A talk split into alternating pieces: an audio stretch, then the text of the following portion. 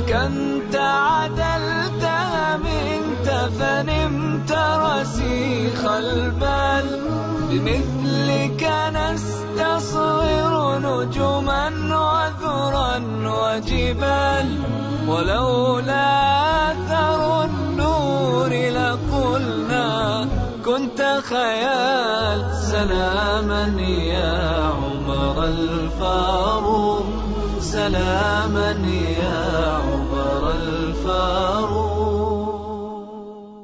بسم الله الرحمن الرحيم أيها الإخوة والأخوات السلام عليكم ورحمة الله وبركاته. أهلا وسهلا بكم من جديد في حلقة من برنامجكم قصة الفاروق. إنه عمر بن الخطاب رضي الله عنه الذي أسأل الله أن يجمعنا وإياه في الجنة. ذهب إلى بيت أخته غاضبا شج وجهها مسك الصحيفة قرأ سورة طه.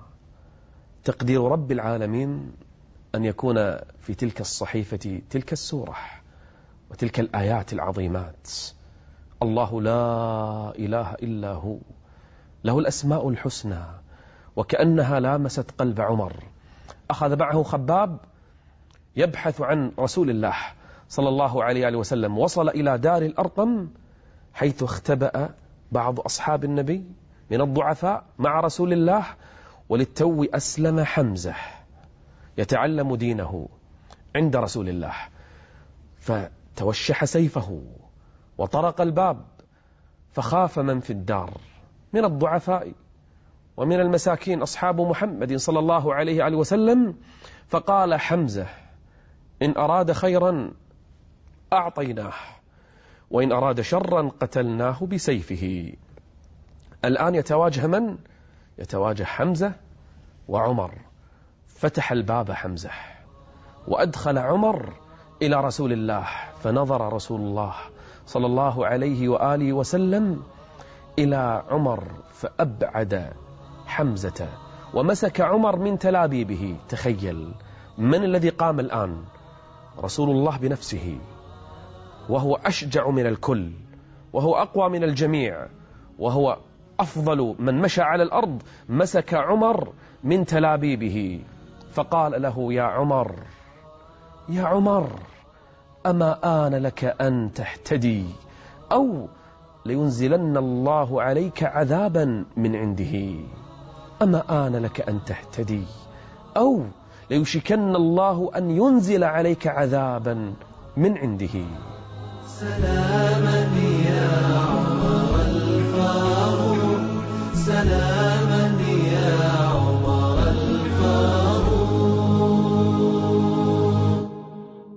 الصحابة كلهم يترقبون يتلهفون ما الذي سيحصل؟ عمر كان في صراع في داخله أما الآن إنها اللحظة الحاسمة. النبي يعرض عليه عرضا يا عمر إما الهداية أو العذاب من عند رب العالمين اختر أيهما تريد. لكن عمر ما قرأ سورة طه إلا وقد انشرح صدره. ما بحث عن محمد إلا وهو يريد الإسلام ما وقف هذا الموقف إلا وهو يريد أن يختار. فقال قولة غيرت مجرى التاريخ. أشهد أن لا إله إلا الله وأن محمد رسول الله. كبر النبي وكبر كل من في الدار. الكل يقول الله أكبر الله أكبر أسلم عمر أسلم عمر بالأمس حمزة واليوم عمر لقد عز الإسلام. الله أكبر لما قال عمر بن الخطاب أشهد أن لا إله إلا الله وأشهد أن محمدا رسول الله فكأن الشياطين قد فرت وفرقت من قولة عمر بن الخطاب تلك الشهادة العظيمة. يقول ابن مسعود يقول والله ما زلنا أعزة منذ أن أسلم عمر خرج عمر رضي الله عنه وخرج حمزة. حمزة في صف وعمر في صف أذن النبي لأصحابه بالإعلان في السنة السادسة وهم يعلنون إعلانا ليس كسابقه. خرج عمر في صف معه بعض أصحابه وحمزة في صف معه بعض أصحابه يعلنون الإسلام. سأل عمر أين أبو جهل؟ يريد أن يبشر أبا جهل بإسلامه. قالوا له وقت الظهر الآن القيلولة أبو جهل في بيته. فذهب إليه في البيت. طرق الباب عمر للحين ما حد يدري. ففتح الباب أبو جهل. قال أهلا بك يا عمر. ما الذي جاء بك في هذه الساعة؟ قال يا عدو الله. قال ماذا؟ قال جئت أخبرك بأني قد أسلمت. قال كذبت. قال بل صدقت يا عدو الله. قال إنك لا تسلم. أبو جهل مصدق. قال بل قد أسلمت يا أبا أسلمت يا أبا جهل. فإذا بأبي جهل يطرق الباب في وجهه أغلق الباب ودخل ولم يصدق الخبر. ذهب عمر إلى مجالسهم لا أحد يصدق. عمر يسلم كل الناس يسلمون إلا عمر. يعني صدمة لا يمكن أن يتوقعها أهل مكة. فقال عمر يريد أن ينشر الخبر الآن في مكة.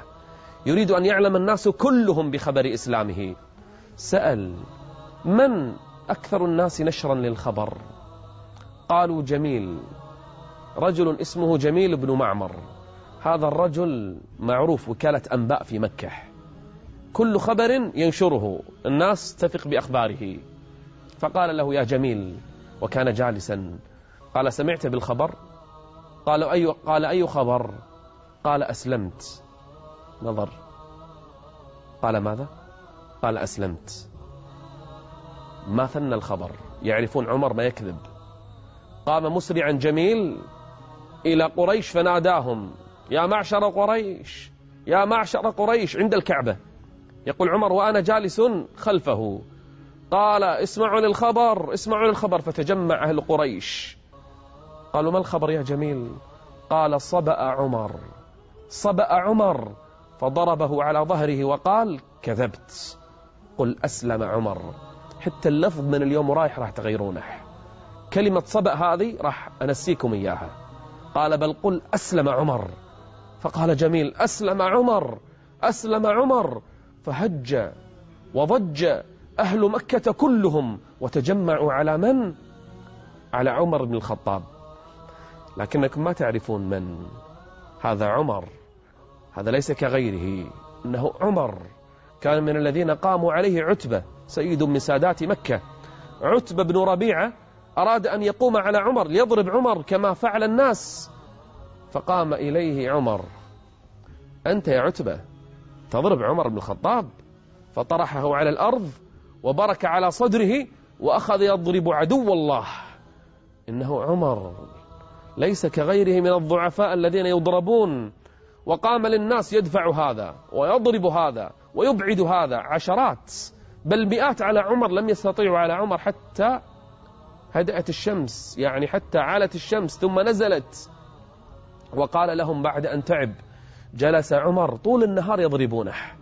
فقال لهم والله لو بلغنا فيها أي في مكة ثلاثمائة لو صرنا ثلاثمائة واحد في مكة ما تركناها لكم أو ما تركتموها لنا. يعني يا إحنا يا أنتوا لكن صبروا. بس خل نبلغ ثلاثمائة. وكان المسلمون في ذلك الوقت بالأربعينات. توهم عشرات ما تجاوزوها. عمر يضرب هذا ويبعد هذا وكلما رأى واحدا يقول له أعلمت أنني قد أسلمت. أشهد أن لا إله إلا الله وأن محمد رسول الله. لما أسلم عمر عز الناس وأذن النبي لأصحابه أن يبدأوا بالصلاة عند الكعبة. أسلم عمر فعز الإسلام. يقول ابن مسعود فبدأنا بالصلاة عند الكعبة ولأول مرة أصحاب محمد صلى الله عليه وسلم يصلون عند الكعبة. تسأل سؤالا.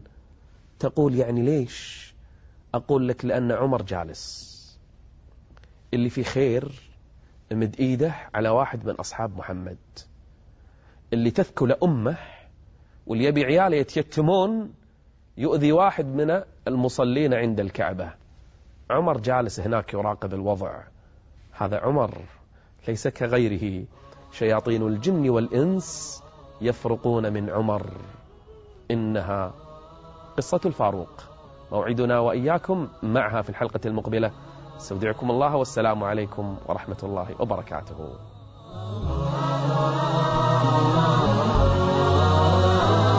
ملأت الأرض بعدلك وفتحت الأمصار.